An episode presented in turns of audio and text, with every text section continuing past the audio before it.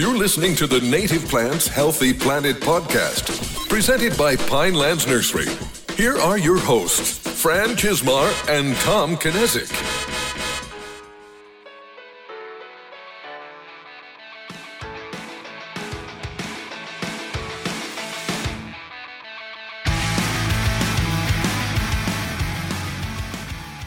Welcome back to the Native Plants Healthy Planet podcast presented by Pinelands Nursery. This is not Fran Chismar. This is uh, your other host, Tom Kinezic, and this is going to be episode 113. So we have a little different start today because uh, because Fran is out for for other reasons, and uh, so I'm catching up in the the episode uh, episode game here. So now we're going to be even on how many episodes we did.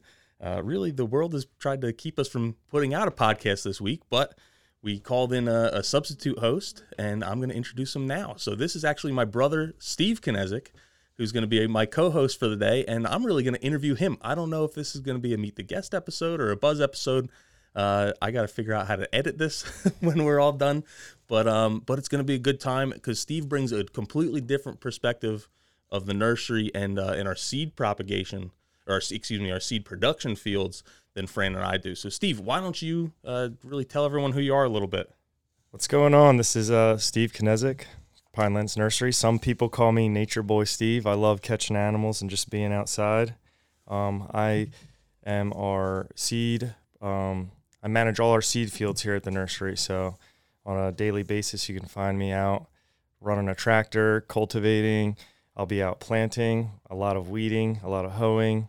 Um, but yeah, it's a it's a fun job for me. We just got this awesome combine, a plot combine, to harvest all of our seeds. I'm really Mm-hmm. excited about that. And we're going to talk more about that combine later because I was really excited about it as well. And uh, but I figured what would be fun because, like I said, Steve's my brother. We've interviewed my parents on the show before, who started Pinelands Nursery. Uh, I just thought it'd be fun to talk about what it was like growing up on a native plant nursery. Um, which, to be honest, when I was young, I didn't realize it was. I didn't realize native a native plant nursery was that all that different from a regular plant nursery. It was just kind of a big playground to us. For me, yeah, I have a lot of stories about growing up here. I can remember being younger, and we had the wet frames with uh, all sorts of wetland plants growing there, and I was infatuated with them, just catching frogs. And Yeah, wet frame is basically for if you don't know what it is, is we use um, two by fours and basically build the same process of above above ground pool. We'll take sand and level it out, and then we'll line it with plastic and you fill it with water. So all your wetland plants like your pickerweed and arrow arum and duck potato, those kind of things, will grow in those wet frames because that's how they grow in nature. But they are also basically a makeshift pond. They're, they're the best. They're the best playing in that. spots to catch frogs and tadpoles and all sorts of stuff. There's a they're a cool little ecosystem. So when I was in diapers, there's everyone tells stories about how I'd be out there. I'd catch one frog with my left hand, catch another one with my right hand, and then I'd see another one, and I'd be looking. You know, I wouldn't have a hand to Yeah, grab what, it with. what do you do when you have two frogs in your hands Well, you already gotta- and you want to catch a third frog? you got to pop one in your mouth. And everyone said, pop one in my mouth. I'd catch the, the third frog and I'd have the legs squiggling out of my mouth. But Yeah. yeah, those are, that's just one of the many stories of growing up on the farm. Um, Yeah, for for a long time it was. Uh, now we grew up in the the '90s um, before you had a lot of. Uh, well, basically, the internet wasn't really around yet. It was the time where you'd take your bike out and ride to a friend's house, and our parents, our parents would lock, lock up the uh, cartoon channel. Yeah, All we- we could watch was Discovery Channel or just go play outside. but yeah, it was basically, hey, go play outside, and when it's time for dinner, we'll ring the bell on the front of the house, and we could be a couple hundred yards away and still hear, hear the bell and know it was time to come back. Uh, sometimes we didn't always want to come back because we were having fun. But uh, yeah, it was always fun just being outside. Um, I remember we'd climb greenhouses a lot. We'd go in up in our pole barn and like climb in the rafters and Yeah. do all that kind of had bi- stuff. when we were selling biologs, we'd have the most fun with the biologs, running up and down. Our babysitters would take us into the uh, biolog barn. We'd be running around there. Yeah, and then uh, I think I was probably in like third grade. So and you're uh, two grades younger than me, and that's when they dug the irrigation ponds. Oh yeah, that was and um, the best. whenever it was, I think it was Hurricane Floyd. Uh, it was shortly after we dug one of the other irrigation ponds. I was probably like fourth or fifth grade at that point, and uh, I remember we took like sleds and cardboard boxes because we had all the I don't want to call them dredge spoils, but all the big pile of soil that where the pond was, and uh, and we were sledding down that into this freshly dug pond, and you know torrential downpour rainstorm because we were all, we were all from school because of the the rain was so bad and there's so much flooding from this hurricane. And um, I remember doing that a lot, or I shouldn't say a lot, but we'd go swimming in the pond, we'd fish in the pond. Our dad would have Yeah. us help. We thought it was fun because we were mucking around in the pond. We'd have us help planting in the pond Mhm. when we were younger. Yep, yep. Cleaning duckweed out of the pond that was another thing we used to do a lot. And then, uh, then I'm trying to remember some of the other stuff. We would go camping down there. Yeah, Um, yeah. On, the, on one of the peninsulas, we'd go camping. I can remember the dogs were barking one night, and they ended up they ended up attacking one of our goats. Yeah, that we, had, some pet goats. This was a, another fun story from when we were kids, where uh, where I shouldn't say. Well, the fun story was when it was my mom's. It was Mother's Day, and uh, my dad got two baby goats, like two baby pygmy goats, and uh, for my mom for Mother's Day, for whatever reason, he thought that was a good idea. I don't think she enjoyed. She liked it, but how could she say no to two little kids running up with baby pygmy goats in their arms? And uh, but then yeah, that was the dogs were barking because they had gotten into the the goat pen and chased the goats out and and chased them all around and they were barking like crazy. But yeah, so it was just a fun place where we really grew up outside. There's the woods behind our house. Um, I've mentioned before. I used to hear Bob White quail calling in there all the time. all the time. We had Bob White quail everywhere. Yeah, and uh, and that's no longer the case. But it's just a really cool place to grow up. But at the time, like I mentioned, I didn't know what we were growing here was anything special compared to any I other agree. nursery. yeah, I agree with you. It wasn't really until I don't know freshman year of high school almost for me that I I really kind of grasped the concept of native plants and understood what we were growing. And every every day from then on, I realized how important they are.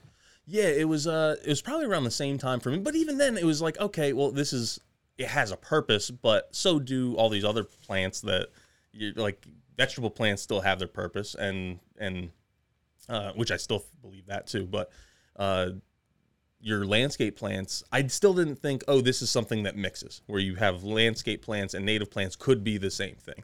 I thought there was two separate things where, hey, nature is here and uh, and your home is here, and you, they're still kind of separate. The restoration yep. stuff is not happening at home, and uh, and that's definitely changed for me. I think for both of us, um, as we've really started to work here and gotten to work with a lot of the the people that you've heard on this podcast that we've gotten to become friends with over the years and gotten to work with over the years, uh, as they've kind of enlightened us as uh, as we've gone through that process, and we know where these plants are going and seeing what they can do and realized, oh, you can do this at home too. So It's kind of it's kind of a side note, but one quick little story. When we started growing these seed fields, I always talk about this one, the abundance of insects that come to these fields. But my mom would always talk about bluebirds and indigo buntings and these birds, and I we rarely, rarely saw them. But after we started planting these seed fields, it was amazing. Like we, I've probably 10, 10 bird boxes that are filled with uh, bluebirds right now. I see indigo buntings all the time. Um, I saw a blue grosbeak today. We have hun- hundreds. We were just talking about the other day. Hundreds of uh, goldfinches, but yeah, which pose problems in a way because it's they're awesome. eating, they're eating all my seeds. they're eating our, our our profits. Each each seed is like a tenth of a penny, or probably even less, like a hundredth of a penny. But when they eat millions and millions and millions of seed, it adds up to an actual tangible cost. Um, but we'll we'll touch more on that later as too. Uh, so growing up even more, you mentioned you realized what native plants were Yeah. and thought they were important when you were a freshman in high school. What happened then? How did your interaction with the nursery change then? Um, I remember we just basically worked here on the summers, and it kind of resented it a little bit, at least from my perspective. I mean, we were it was when we were working here in the summers. We were down in the trenches. We were working with um, kind of our foreman. He's like our big brother, Paul. He would he would work us hard. We'd be building greenhouses and Mhm. doing kind of more the the maintenance and mechanics sides of things. We weren't really working with the plants as Mhm. much. and that was by design from our parents because Mm-hmm. My dad while he's a really great naturalist was not very mechanic. He could- like he could change his own oil and do basic mechanical stuff. I, um, even probably inter, some intermediate mechanical stuff but he couldn't go and rebuild an engine. I still can't you Yeah. might be able to but he couldn't do that stuff. But we had a great mechanic who could teach us that stuff. And then steve mentioned our, our uh, facilities manager paul. He knew how to do all kinds of stuff. And it was hey they can teach you things that I can't teach you. So why don't you go work with them because you'll learn quite a bit from them. And um, so yeah, I and but it was 104 and we're out on these gravel fields pounding greenhouse stake after greenhouse stake. Which there's two parts to that job too. When you're putting in a greenhouse, is you, if you want it to be perfectly straight. There's some people who don't care. We call we call Paul Mr. Perfect Mr. sometimes. Paul's Mr. Perfect, so everything had to be perfectly straight. Everything had to be perfectly lined up at, at the same exact height. Everything was level. Um, you, I go to a lot of green or nurseries and greenhouses, and I'm like, ooh, everything's kind of wobbly and not aligned perfect. But everything we did here, we wanted to make sure it was perfect because we had to look at it for the next, realistically, 15, 20 years. Um, and uh, yeah, so there's two jobs on when you're putting in a greenhouse, and one was to hold the stake and have a level on it to make sure it was perfect, going perfectly level and vertical into the ground, and the other one was swinging the sledgehammer. And uh, sometimes the one who was holding the stake, it was in harm's way, depending on who was sling, swinging the sledgehammer. There was definitely a couple nicked Yeah. hands and thumbs and toes and and that kind of stuff. But it was it was a lot of that was probably the harder job because you're swinging nine pounds over your head, hit after hit after hit, just keep going and going and going. But you those get- summers, those summers we learned a lot. Yeah, Um, going back to you know growing up on the nursery and when we really started learning about native plants, I can remember going on. We had a, a nursery in upstate New York, mm-hmm. in Gloversville, and I can remember going on trips with our dad up there, and it'd be just the most annoying thing. It'd be like, "All right, what's that tree?" He'd be pointing trees out to us, and then you know, he'd tell us a little bit about them, and the whole way up, he'd be talking about all these trees, quizzing us whole way down. I know, it, it, it was really, really annoying, but it's something just trying to get some sleep on the car. I wish I paid more attention then because I'd be a lot better at my tree identification now. It was really doing it, even just when you're taking a walk through the woods, can be hard if you don't know your trees. It's really hard when you're going 65 miles an hour down the highway and it's like, what's that red one? And well, which which red? One? Okay, well, there's another one there, another one there, and yeah, that was that was pretty tricky. But it's something I took for granted at the time, and I wish I paid more attention to now. And just Um, just growing up, you know, he was always kind of quizzing us and talking to us about uh, talking to us about trees and plants and different different species like that. And then going on, once I got into college, I went to um, the Ohio State University and I studied forestry and wildlife there. And I was way way ahead of everybody when it came to tree and plant ID. Mhm. I think I got the lowest grade I got on a test was maybe a 95. I was usually getting 100, if not all the bonus questions right. And now I think I'm a better identifier than my dad. And it's funny you said that because I now I was an agricultural business major, but I had a lot of friends that were in a lot of like landscape maintenance or turf grass management. It was a good school where I went for turf grass and and that kind of stuff. And but they would a lot of them would have to take uh, like a woody plants identification class. And I knew more than they did a lot of times, even though they're halfway through the semester, they're asking me to to convert Latin to, to common names and all that. And I was able to do it. I remember my roommate would ask me all the time and I think I don't think he did well in that cla- Yeah. class, but uh, I think he might have dropped out of the class before he got done. But um, yeah, that was something. Like I said, I took it for granted at the time, and I wish I knew more now. But so you went to Ohio State, you Yep. studied forestry and wildlife. What made you say, "Hey, you know what? I'm going to come back to the nursery"? Well, or what? I guess I should. There's a up. few things. What was your original plan going in for that degree? There's a few things. I always knew I wanted to kind of work outside with my hands, but and work helping the environment. And there's really not that much money in that field. I realized that during college.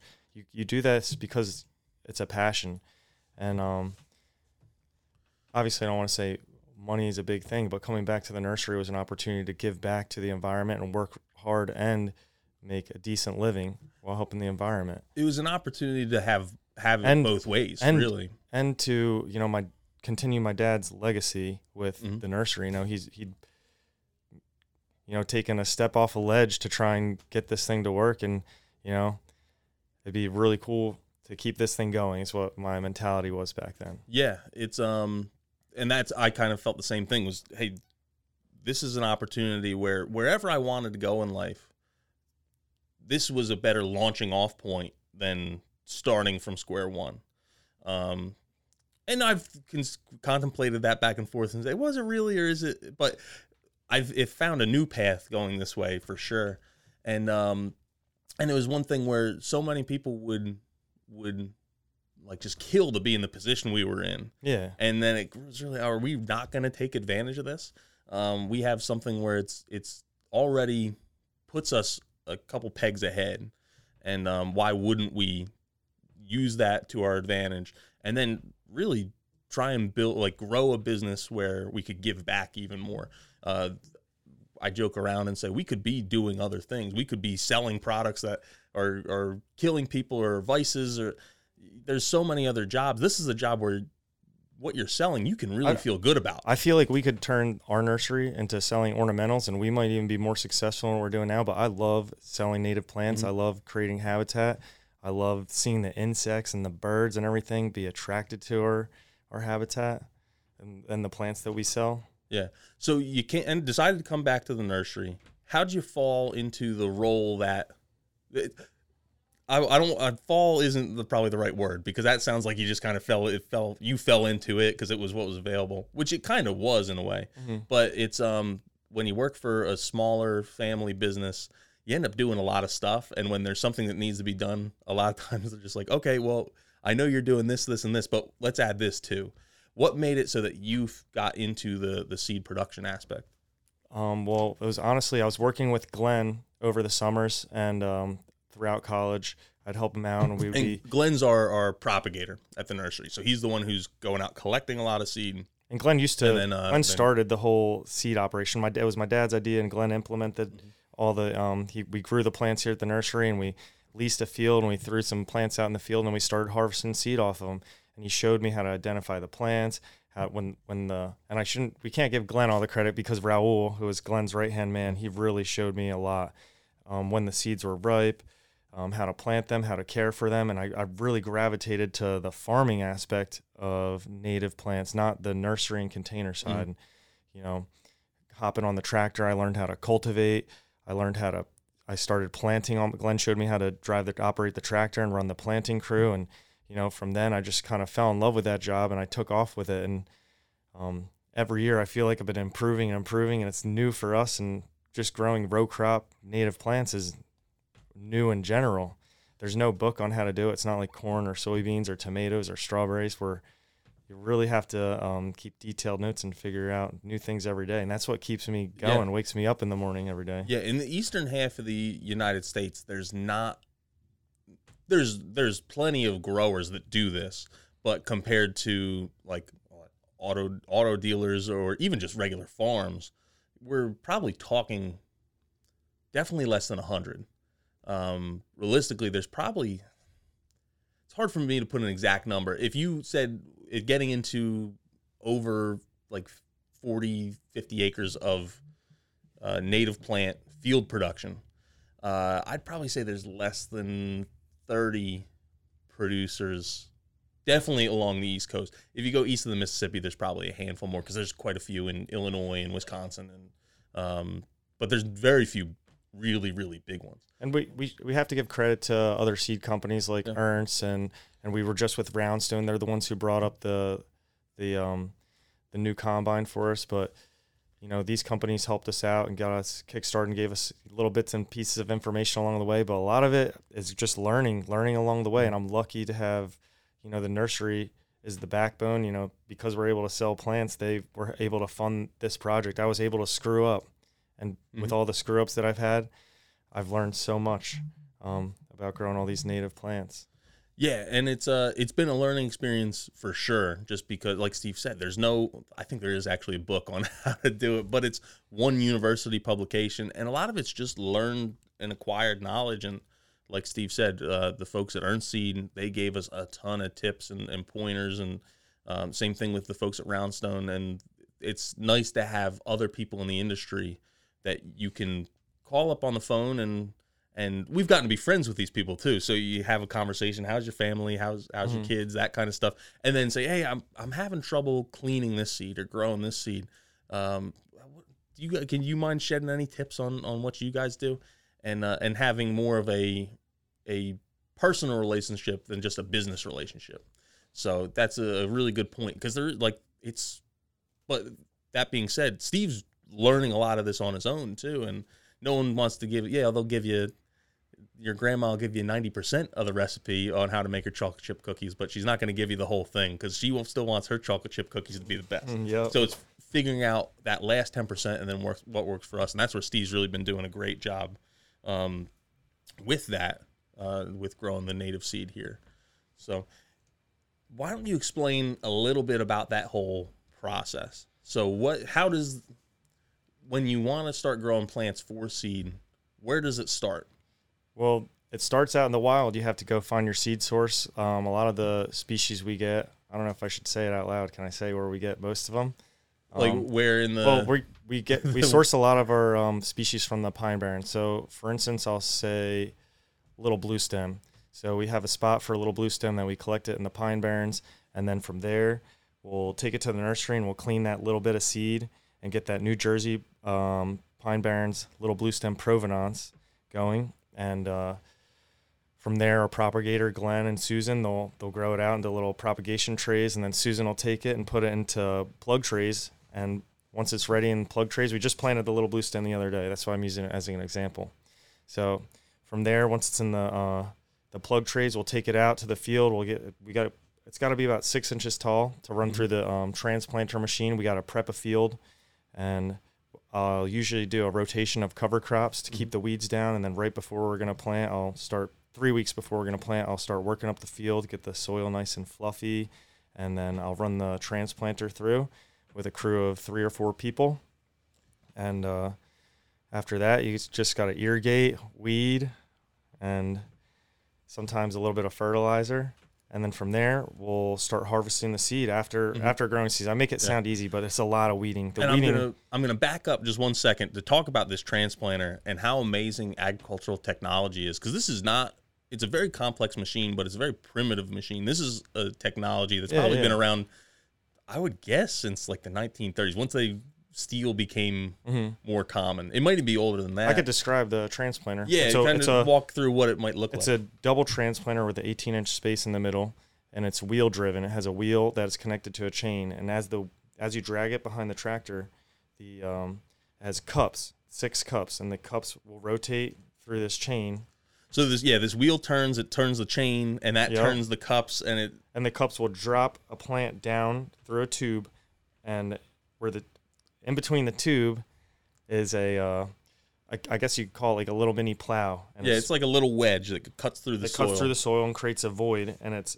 the plant will drop into that wedge into the void and there's a packing plate behind it you got to make sure you have pr- pressure the right pressure on the packing plate and the packing plate will fold the soil around the plug and seal it together in a perfect world some of the plantings and some of the species can be a disaster but some of them can go go through the machine really really well it's a tobacco planter i believe Yeah, it basically just opens up a little slit in the ground, and then the plant drops in, and and then closes it up right behind it. Uh, but like Steve said, it's not always perfect. So you have to have someone who's kind of in charge of quality control going Yeah. behind it, filling in the misses, and sometimes a plug's laying on the ground, and they and have that, to dig that could be the hardest and- it could be the easiest job or it could be the hardest job So, but it's it's pretty amazing some of the agriculture technology that's out there, um, that's been around for for almost hundred years now, or over hundred years in some cases, uh, and that it's still used today, and it's still effective. I'd say definitely the hardest part of my job right now is is weeding, and um, we use cultivators. I'm trying to do no till. Right now we have a Truax seeder, so I'm using cover crops, and I'm trying to um, no till seed through the Truax seeder. Shout out to Eileen Miller, if anyone knows Eileen. From she- the South Jersey Resource Conservation District, we've been able to use the Truax because of them, so thank you. Um, so we're experimenting with that, and uh, but yeah, the weeds are just the worst. We're out there hoeing a lot, and occasionally we use a herbicide, which I don't like to use. I don't know, but Yeah, it's uh, and like we've talked about, and I think it was uh, one of our business of native plants roundtables, probably both of them. It can be a necessary evil, especially when it comes to this stuff. Is if you don't control the weeds, not only as- when it comes to seed, especially, not only are you going to have a lesser crop because of weed pressure, the weeds are are sucking up. we'd have to have a crew of um, Yeah. you know, 10, 15 people all the time hoeing on hot summer days, Yeah. which is what we do a lot of the time. Yeah, but those weeds are, are taking up water, taking up nu- nutrients that could be going to those native plants. So you're kind of stunting the native plants because of the weeds. And then um, then on top of it, when you go to harvest, if there's weed seed in the seed. Now you're spreading that weed Yeah, seed elsewhere. It's a and uh, depending on the sometimes the species are considered noxious weeds and uh, like foxtail and a, a lot of them there's some that are native and there's some that are non-native but um and then if those are in there then you can't sell the crop at all It's that's why the weed control can be is is probably the most important process it's the hardest and most important. Something I'm um, herbicide use is something I'm very cognizant of. It's something I don't like to do, but there's I'm I've been trying a lot of new things like direct seeding with the Truax seeder, and then uh, I'd really like to design. I'm sure someone's already done it, but I want to do wood chips. I want to get wood chips that um, you could put in a trailer and you could dispense them right out into the rows um, to suppress weeds. Yeah, I know when we were talking to the guys from Roundstone Seed yesterday, they use uh, for some crops they'll use a uh, biodegradable plastic that and they'll similar to like a vegetable planter. I think it is a vegetable. That could be a topic for your next um, podcast. Like, what, what what's better to use the use of Roundup or plastic that is going to Mm-hmm. get stuck in your soil? Is biodegradable plastic a chemical? What is what is it made I of? think I think they have some now that are made from natural materials. Okay. But they did have some that were just photodegradable, so they turn into little pieces of plastic and go away. And then you had some that were can stayed plastic, and then you roll it up at the end of the year and throw it away. Yeah. But they've uh, now come out with a pretty high quality biodegradable plastic that is made of of natural materials to make this plastic, as far as I understand. But they'll use that and um and they basically said it helps control the weeds that first year when the plants are still small, they're freshly transplanted. They put it down with a, a vegetable transplanter, which is very similar to the tobacco planter that Steve uses, except it rolls this plastic down too, punches a hole in the plastic and plants the plant in it. That's Um, something I need to explore more into is uh, growing through plastic. Um, like I said, the mulch, I've been using mulch and cover crop. The cover crops have turned out great this year. I've been doing rotations of sorghum, rye, buckwheat um, throughout a year and a half span. I've noticed the the blocks that I've done that with have much less uh, weed competition. Mm-hmm. It's really good for weed pressure, and then it also, when you don't have a crop in that section uh, or a native plant crop in that section, it provides you with um, uh, soil sustainability. So you're not losing soil to wind erosion primarily, a little bit of water erosion where we are too, but. Uh, so when it rains or when you get a windstorm, if the soil's bare, that soil's traveling. But if you have that cover crop on there, you have some plants that are holding that soil in place, and you'll still lose some, but you're not going to lose nearly as much. And that's one of the reasons that's really important. Um, so you mentioned that you do a lot of hoeing. What are some of the other things that you do to maintain the crops and make sure uh, that you're to be able to be have a good harvest and you're not to have a lot of weeds and they're to be in good shape by the end of the year? Let's see. So um, we'll usually cultivate the the best time to attack the weeds are when they're young. So you get your transplants right in the ground, and then you're gonna want to do some. That's when you want to do a lot of your hoeing, but then there's still some weeds that get through the cracks.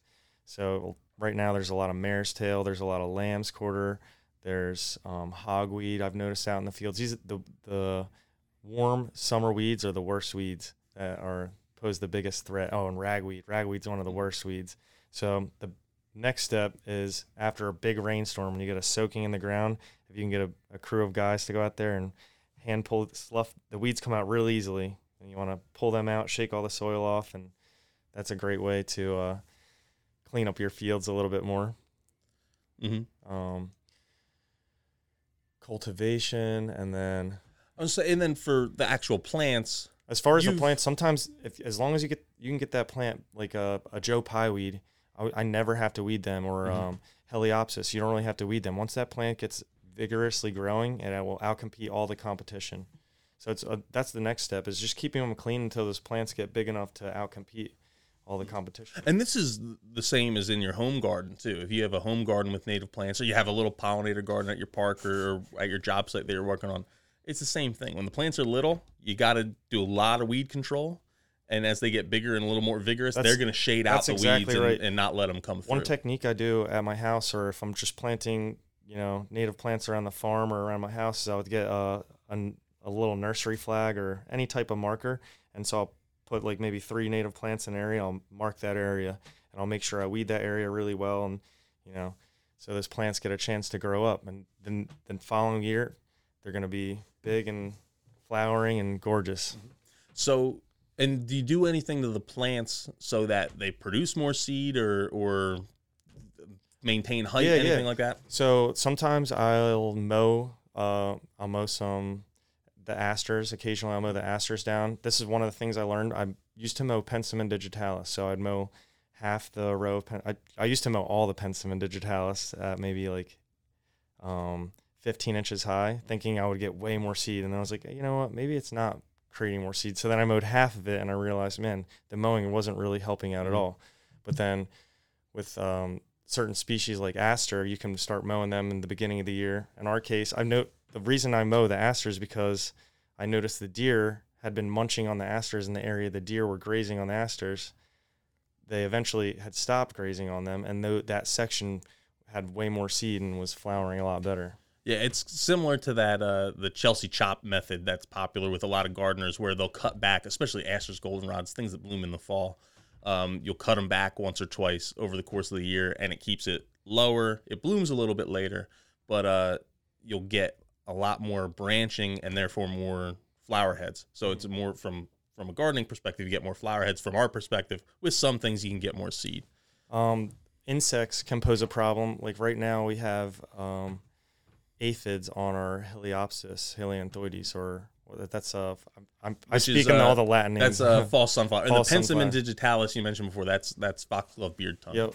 So the um, false sunflower gets these red aphids all over up and down the stems. I see it in um, people's native gardens as well, but we're about to, you know, that I've I've let it go before, and it sucks kind of the life out of the flower, and you'll have little flower, and you won't will you'll barely get any seeds. So in that case, we're going to use uh, insecticidal soap to spray that, and we're going to do it at nighttime, so we're not affecting any of the bees. It's it's kind of a shame that we do have to spray some of the things, but we literally would not get any seed if we didn't have to do some of that Yeah. stuff. Again, it's one of those like lesser two evil things where is it more important to let this one stand of flowers grow, or is it more important that we can harvest a, a good crop and then have get that millions seed of out, get the seed get and the then seed out to everybody. have it on all these other places where you're gonna have millions and millions of flowers across a much wider area. One of the things that you know, I it's reiterated every day to me is Mother Nature does not like monocultures, and so when you have a monoculture of plants, she's going to throw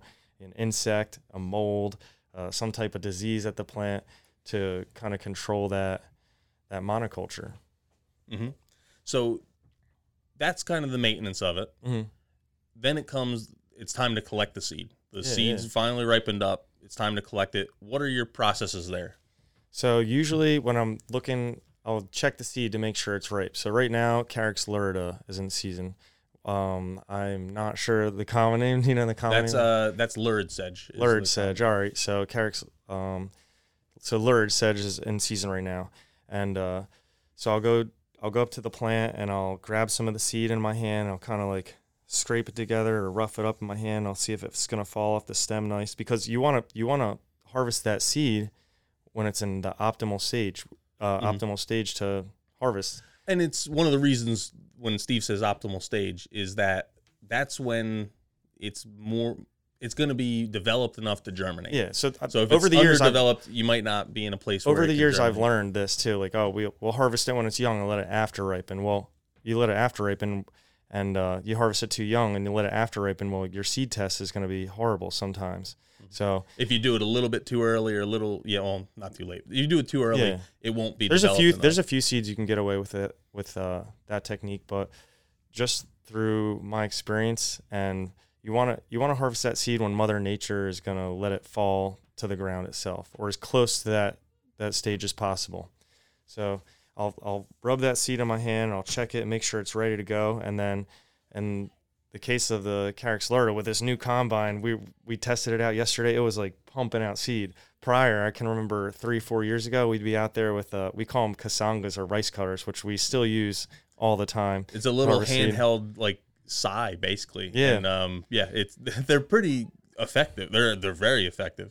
But in the uh, hands of in the hands of someone who yields it well, you'll you could fill. We'll get a, a trash can and we'll start harvesting the seed, and um, we'll fill up trash cans with that seed, and then from there you'll take your trash can. We have a dump trailer, and we'll load up the dump trailer, and we'll just keep doing that until we're um, finished uh, finished with that seed. In some cases, it'll take half half a day. In some cases, it'll take like two days to harvest a full field of seed, so it's very labor intensive. And then from there, we uh, will take the dump trailer back to the nursery. By this time of year, we're usually done with uh, most of our production. So some of the greenhouses are open and they're the perfect spot to dry seed. We turn the fans on. I can get a old sheet of greenhouse plastic and I'll lay the seed out on there.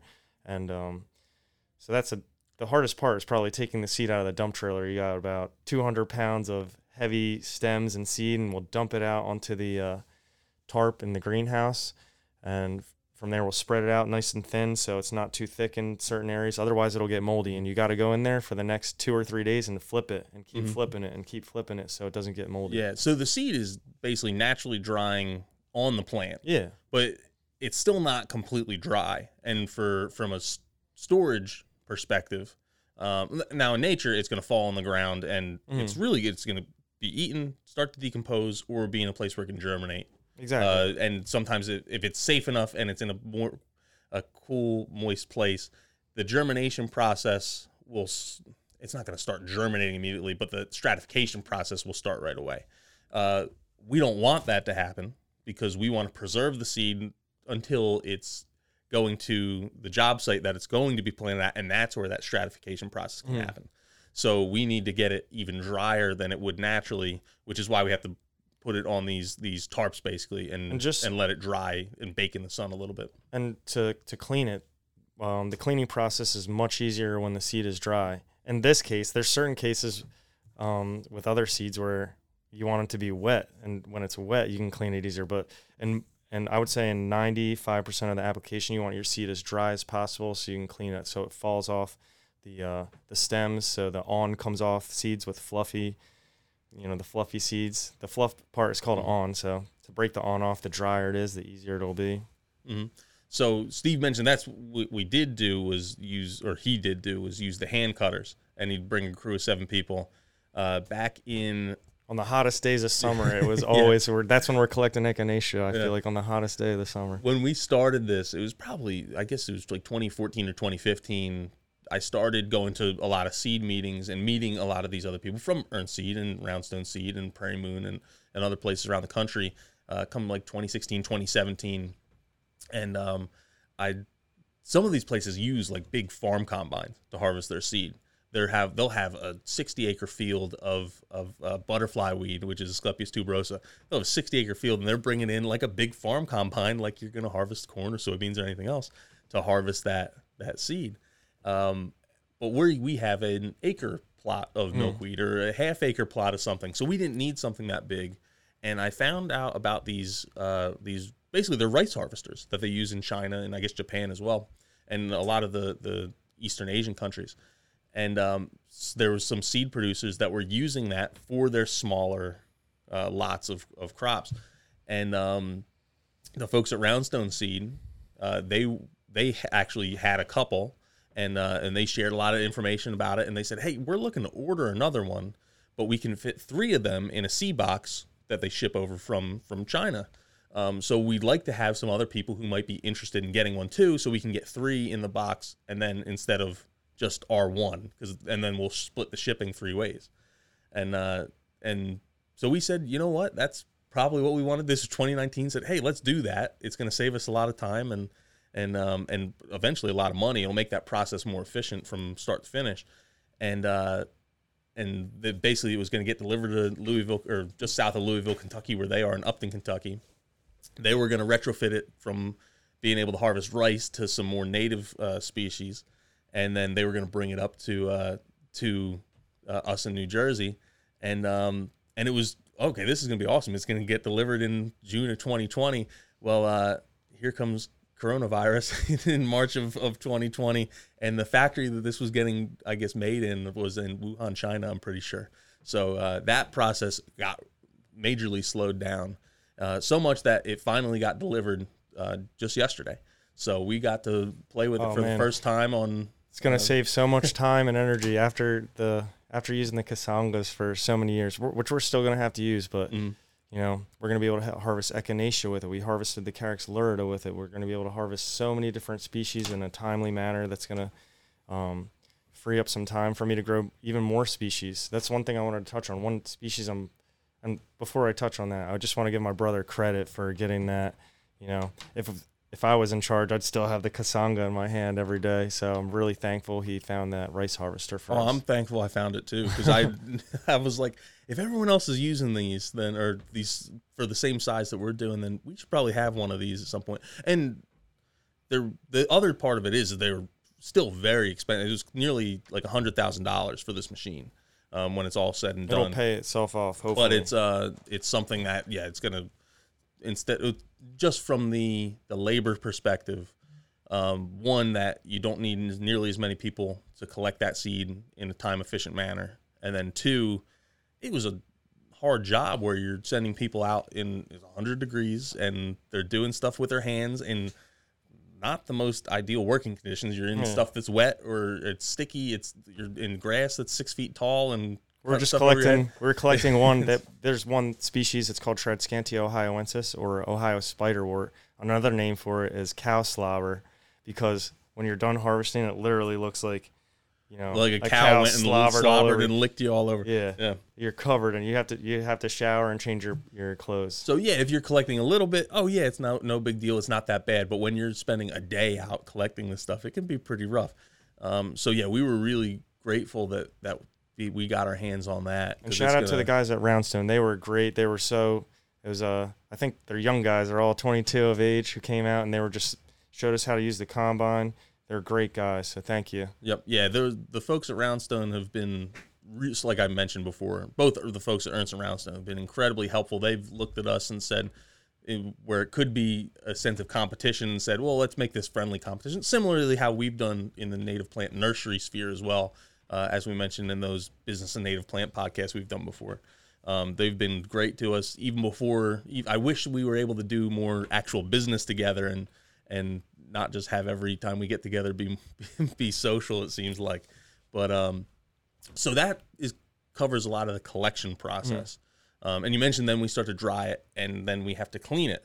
Uh, I guess first, why do we have to clean it? Well, you want to uh, have proper purity of the seed. We want to make sure that you know we don't want to send out junk to everybody. You gotta you gotta take the sticks and stems out of it. There could be other weed seeds in there that um, trickle in sometimes, so we want to make sure we get them out. Um, Yeah, this, I guess I'll include there's um if you're buying seed, especially if you're buying large amounts of seed from from like a wholesale side of things, it's harder to do on a retail side of things. But you want to look for a number that says pure live seed um, because that'll tell you how much of the seed is actually like going to germinate or has the potential to germinate. Gets a little funny with natives because something like milkweed has to go through a stratification period. So when we go and get a seed test done, only one percent is going to germinate right away. But maybe realistically, like ninety eight percent of it is has the ability to germinate. It needs that cold moist stratification that you don't get when you do a seed test. So um, so it gets a little different with native species versus corn and soybeans and grass seed and all that. But especially when you're looking at like grass seed and you go to Home Depot or Tractor Supply, that's where you actually want to look at the the label on the back and see it'll say inert matter. it'll say inert matter. And I'm I'm telling you, when you look at at the the that, that like the bags of grass seed at Home Depot, Tractor Supply, Lowe's, those places, the inert matter is super high, and it's all because of the seed coat. Typically, Oh, yeah, yeah. like the seed coating they put on there to help it germinate. Speaking faster. of the bags of seed, there I saw them marketing a native a North Atlantic seed mix, and they had maybe two or three out of the 20 species There's- in there that there'll were be native. 20 species, and it's like lance was- leaf tick seed. I was and, shaking uh, my head. yeah, like echinacea, and then you have a lot of um, like California poppy, and I'm trying to remember some of the other ones. I always laugh when I look at them too, and and it's one of the things I've like wanted to do a video where I pick up a bag and then break down every species. This is from oh yeah, this is your North like North American wildlife mix or East Coast wild or wildflower mix, and well, this is from China, this is from Siberia, this is Yeah. this is from here, this is from here, and just go down the list and say, oh, this one's actually native here, but who knows where the seed was actually grown. Yeah. Um, so yeah, but that's one thing to pay attention to is look at what the the purity is, look at what the germination percentage is, figure out what that pure live seed rating is. A good native seed purveyor is probably going to sell it to you as pure live seed and not as bulk seed. And that's not across like I can't say everyone who sells it pure live seed is a good seed purveyor and everyone who doesn't isn't. But um, a lot of the good ones, in my opinion, tend to do that where and what that means is if you say, "Hey, I want a pound of of lance leaf tick seed seed," I'm going to get one pound of seed that has the potential to germinate. Now it's up to me to make sure it germinates, that it got that stratification, it was put in the right spot. But um, but they're basically guaranteeing that. So that might mean, oh, I ordered a pound, but I actually got a pound and a quarter, a pound and a half, because they've mm-hmm. made up for that difference with and you're getting a pound of seed that'll actually germinate, and they've you're going to pound matter and all seed. that is is kind of in there too. That's why you're getting more. Let me give a, the example. This is another example with Carex lurida. Carex lurida has a husk around the outside of it, and that counts as pure live seed if you leave the husk on. But if you take that husk off, it counts as inert matter. So mm-hmm. because it's no longer part of the seed anymore. So let's just say we were selling a pound, we would clean our Carex lurida all the way to the inside kernel, I guess you could call it, and um, Sorry. yeah, you you'd clean it to the inside kernel. His he's getting a big phone call. I can cover yeah. it from there. You'd clean it to the the inside kernel, um, which in some cases, in some species, is actually damaging to the seed, and you don't want to do that. Um, but then those husks that were left, the what used to be around that kernel, uh, would then count as inert matter, and uh, where technically you have a, a I don't want to say a better product, but a more clean product in a way. Um, where if you just left that outside husk on, then uh, then a lot of times it's it's now it's attached to the seed, it's still part of the seed, so it it's funny how, how it works that way. In one way, it's because it's no longer attached to the seed; it's not considered part of the seed, and it's inert matter. Where when it's attached to the seed, it's considered. Same thing with the on. Same thing with the seed. feather yeah. of the seed. Some people take the feathers off. Some people keep the feathers on. I've heard leaving the feather on the seed, aka the on, um, actually right. helps seed to soil contact. Mm-hmm. It'll help with seed to soil contact on some stuff, and um, and in some cases, if that seed, say you collected a little bit early, and you take the on off, A W N on off, mm. um, what it'll do is actually sometimes pull part of that seed out too, whether mm. like some of the what it needs to germinate, and now you have seed that won't be able to germinate because you've actually destroyed it. So there's all kinds of stuff that goes into it. It's stuff we're we're learning, and uh, and there's just a lot, lot, lot that goes into it. But mm. talk a little bit more. We were talking about the cleaning process. I could talk about um, the, uh, yeah, I'll talk about the cleaning process a little bit more. So after the greenhouse, the seed's all dry. Then you got to check it again, make sure it's ready for we call it a thresher or a hammer mill. We'll um, put the seed through a hammer mill to break it up into a, a flowable um, consistency. And once you, which can be take a lot of time. Thank God for the combine because that's going to mm-hmm. help out with that process and then from there we'll put it through a clipper machine. A clipper machine basically is a series of screens. You have a, a large screen on top where your seed can fall through, but it'll collect your big garbage. And you have a smaller screen on the bottom, which your seed will not go through, but it'll filter out some of the dust. And then, um, so your big seed or your your uh, top screen will filter out the garbage, and your seed falls through, and then it'll hit the screen that filters out the dust, and it'll fall through into another compartment of the clipper machine, which exposes it to the air. And the air will blow out some of the finer um, garbage and light garbage where yeah, your seed is heavier. The seed's heavy, this is light. And while what might not, it'll fit in between those two screens, mm-hmm. it's not something you it's not a desirable part that you're trying to collect still. Exactly. So you have small garbage, big garbage and then air garbage coming out. And you can use all those different areas um, to clean different seeds. So you might be able to clean a really light, fluffy seed and blow it out the air trap, or you might be able to mm-hmm. filter out a seed in the really small screen somehow. But in a perfect world, um, you'll get clean seed coming out the bottom, the bottom of the machine, off those screens. Yeah. So and it's again going back to like this old farm technology and how amazing it is. Some of these clips, one of the clippers we use that all the everyone loves to use the most is from like the 50s. Yeah, and and they're made of wood. Like there's some oh, a little rickety. bit of rubber there. They look like man, this is an antique, and it is an antique, but it still works and it works really well. So, um, from there we have uh we have one more oh, yeah. process that it goes through. Then um, after that we have a gravity table. It's called a Forsberg gravity table, and uh, we'll slowly trickle the seed through this gravity table, and the heavy, the nice heavy seed will gra- um, gravitate towards the upper portion of the machine and dump into a bin up at the top, and the light chaff and um, maybe the seeds that aren't so viable and don't have a- an actual seed or germ in the middle full. of them. So while it's if you put it on a scale, it's gonna we don't have a scale that's accurate enough Mm. to measure the difference in weight.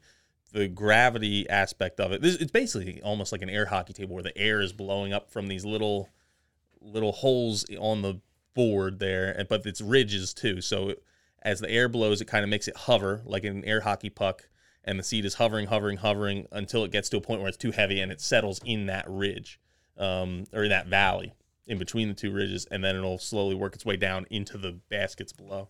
And on stuff that's this is my the coolest thing in my opinion with the gravity table on stuff where you have a lot like the seed is really dark and the the Oh, you chaff see is really def- light. You see like line. defined line like color lines where stuff is oh oh the seed is that's where it's starting is right here Mm-hmm. and um, so that's pretty cool to see when when that happens so um, so from there basically we bag it up and and put it into cold storage We'll weigh it, bag it up, and put it into cold storage. We'll tell Noelle, our seeds saleswoman, how much uh, how much weight we got, and then Mm-hmm. she'll take a sample from there with a seed. We have a seed trier, um, so you're not pulling seed off the bottom Mm-hmm. Or you're the not pulling top. seed off the top. It's a trier. It gives an even distribution of. Uh, it's basically a long probe seed. with a lot of holes in it so and you stick it into your your bag or your your bin and it'll fill in the holes all throughout this well i guess there's it comes in a sheath so Mm. that holes aren't exposed right away you stick it in you turn it and then the holes are open Yeah, yeah. and the seed funnels in so you're getting a sample through from throughout the entire thing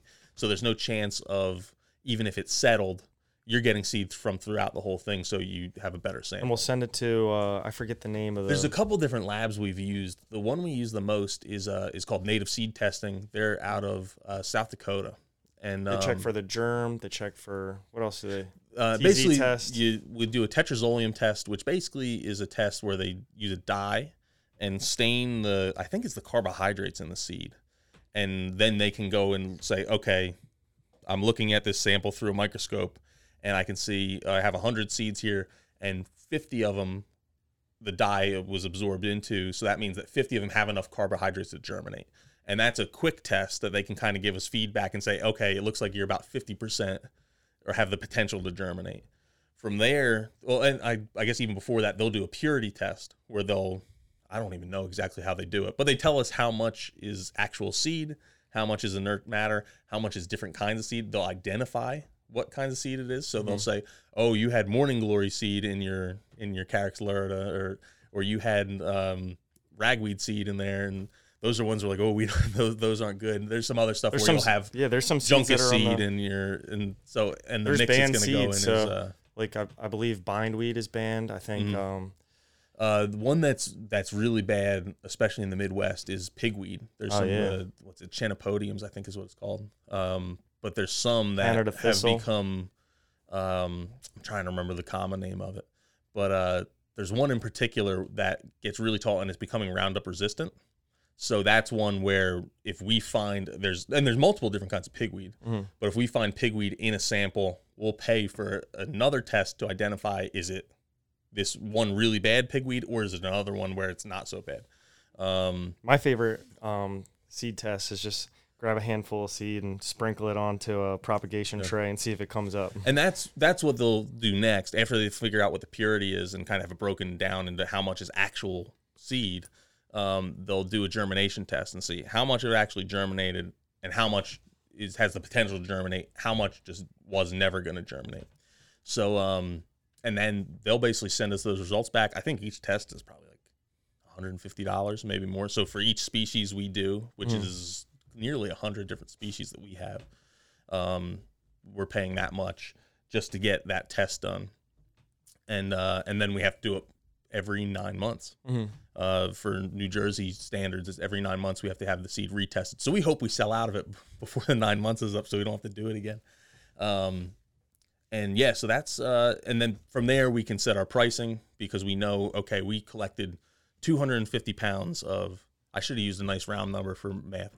We collected 100 pounds of of a certain species, and 75 percent of it is, or it's 75 percent pure, and it's uh, and it's 50 percent.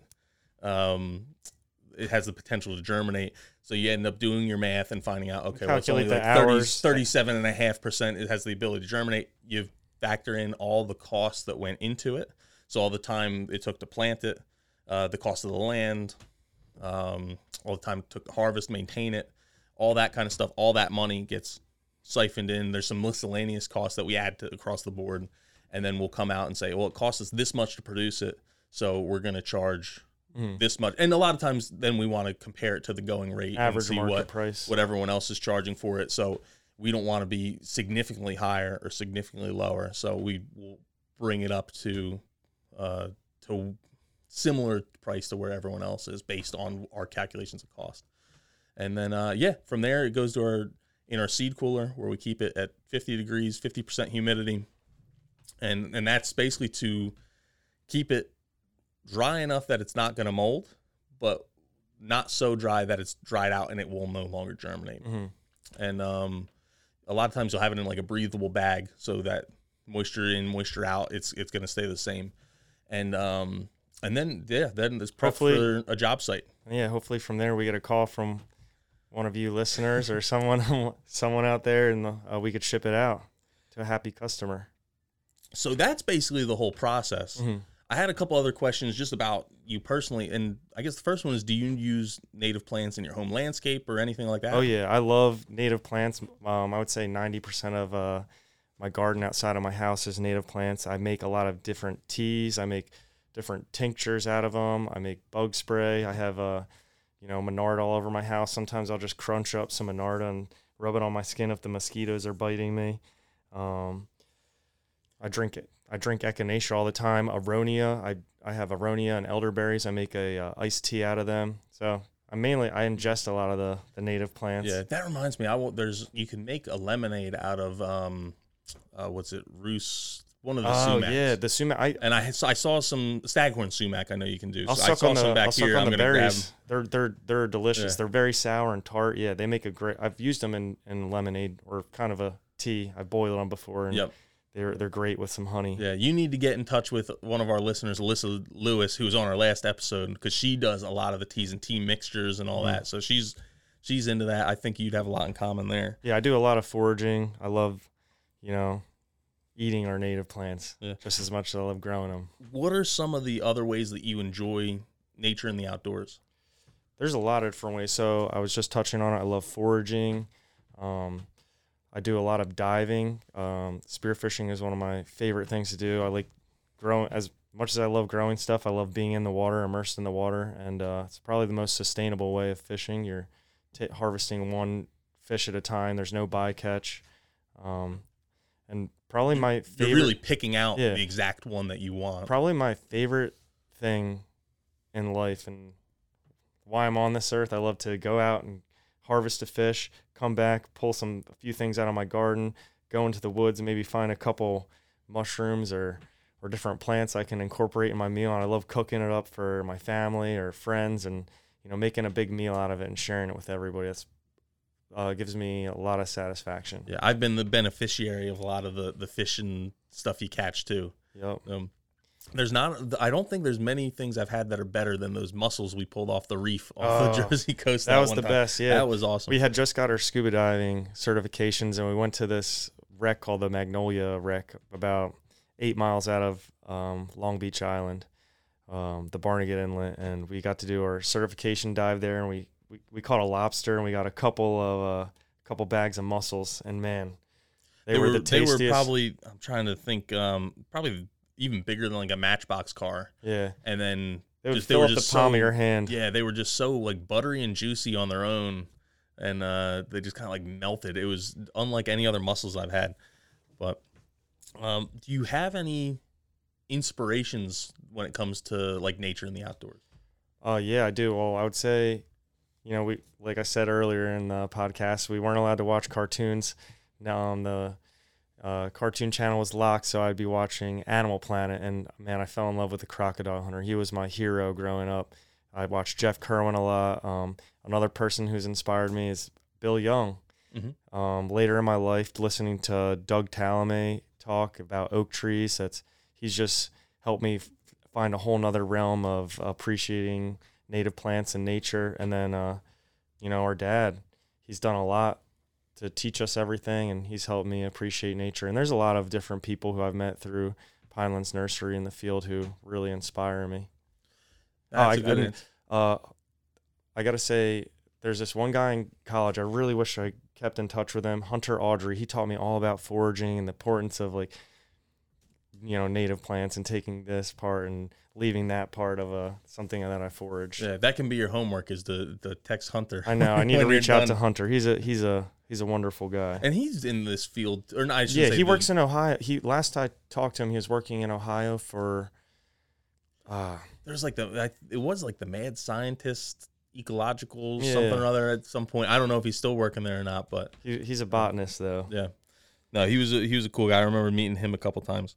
Um, and the question we always end with end with is, what is your favorite native plant? Can I give three of them? Yeah, go ahead. All right, I'm gonna give a tree, a shrub, and oh man, it's so hard to choose from flower. Like everyone who knows me will tell me like I always have a different flower I say is my favorite.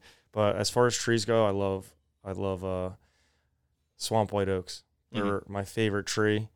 Um, I planted a bunch of them in my yard. There's a huge one across the street that's got to be like three, maybe 400 years old. It's it's a massive swamp white oak, and we just collected the seeds off of this year.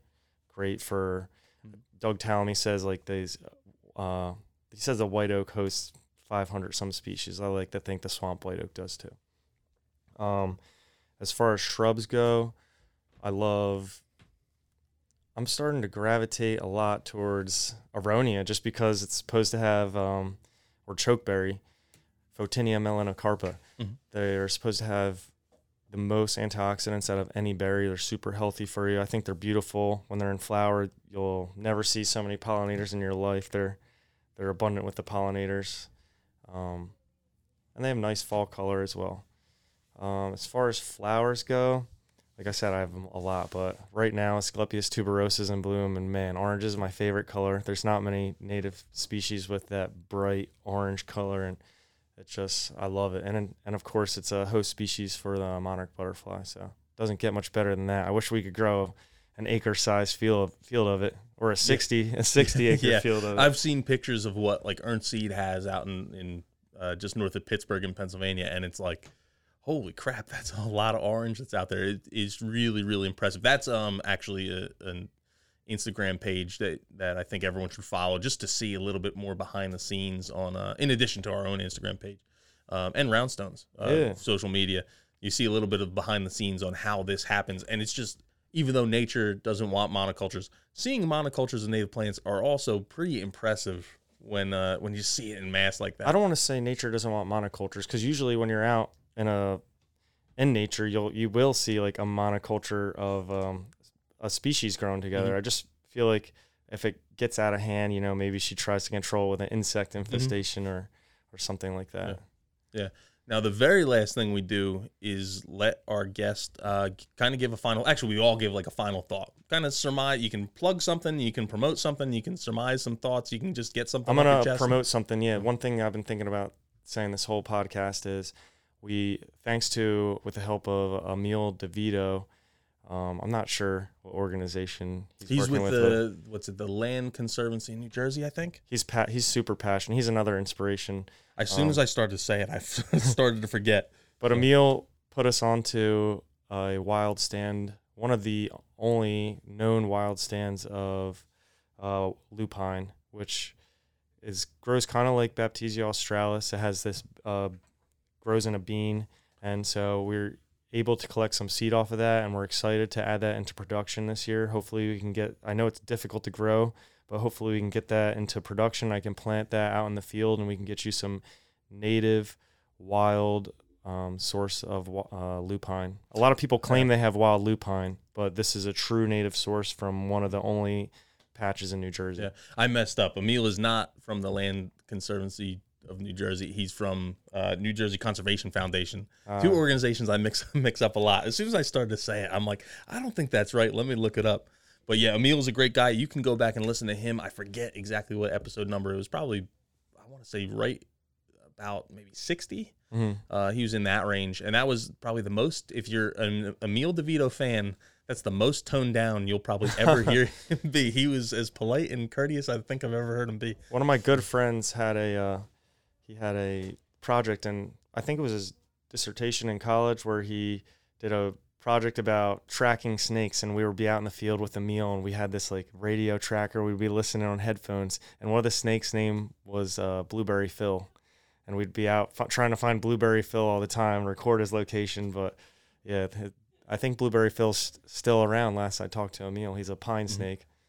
Yeah no the stuff he's doing with pine snakes is really awesome um, I guess my my wrap up thought isn't gonna. It's also gonna plug something, and that's uh, if you're into just an entertaining Instagram follow, I'd follow my brother. He is what you're just at Nature Boy Steve, right? Nature Boy Steve. Yeah. Um, you'll get to see some of his spearfishing videos. He's always catching critters, and and uh, if if you were into the crocodile hunter who would just jump in and, and grab something, that's what Steve does a lot of. And but it's also has some native plant stuff in there. It's a it's a mishmash of all kinds of things that you're doing. Yep. So, um, this is probably going to be the hardest part of the show for me because this is where Fran and I go back and forth and do our, our ending credits. so, but I'm going to have to do it all by myself. Uh, thank you for joining us today. We hope you enjoyed listening to my brother Steve. Uh, for more information, visit his Instagram page, which is at Nature Boy Steve, um, or you can uh, visit uh, our Native Plants Healthy Planet Facebook group, uh, our website www.pinelandsnursery.com. Um, but it really encourage you to check out Steve's Instagram page for sure. So thank you everyone for listening to Native Plants Healthy Planet presented by Pinelands Nursery. Uh, that's not a good lead into Fran's part because I'm saying it too. But uh, I'll give a big thank you to the Egocentric Plastic Men for contributing our theme music. Make sure you stream or buy their songs wherever you consume music. If you want to see them, uh, live music is back. You can see them at EPM Live in Philly. Uh, you can follow us on Twitter at, at Pinelands Nursery. Facebook is backslash Pinelands Nursery NJ. Instagram is at Pinelands Nursery. We also have a Native Plants underscore Healthy Planet Instagram page as well. Um, our YouTube channel is also Pinelands Nursery. Uh, we have a question and answer line as well, which I I don't know. I haven't talked to Fran to know if it's been busy or, or quiet.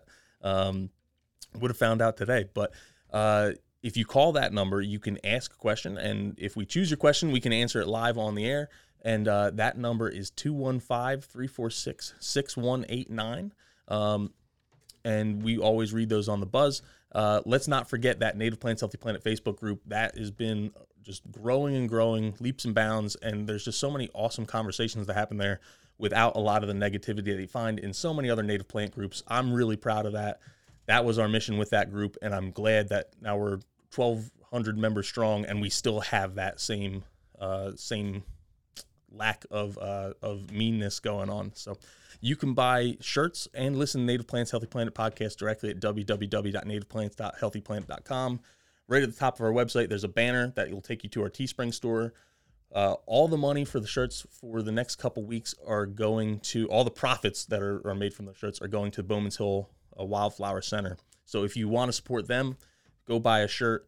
Um, and uh, if you want to listen to the podcast, you can do it right there at the website, or you're probably going to listen on Apple Podcast, Spotify, Stitcher, really wherever you consume your podcast. If you're listening on Apple Podcasts, we really appreciate it if you leave a five star review.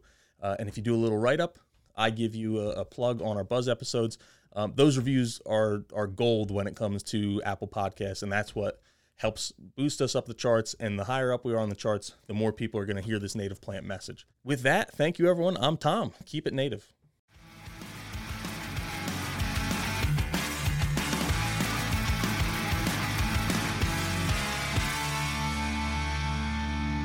Thank you for listening to the Native Plants Healthy Planet podcast, presented by Pinelands Nursery. Remember to like, share, follow, and comment.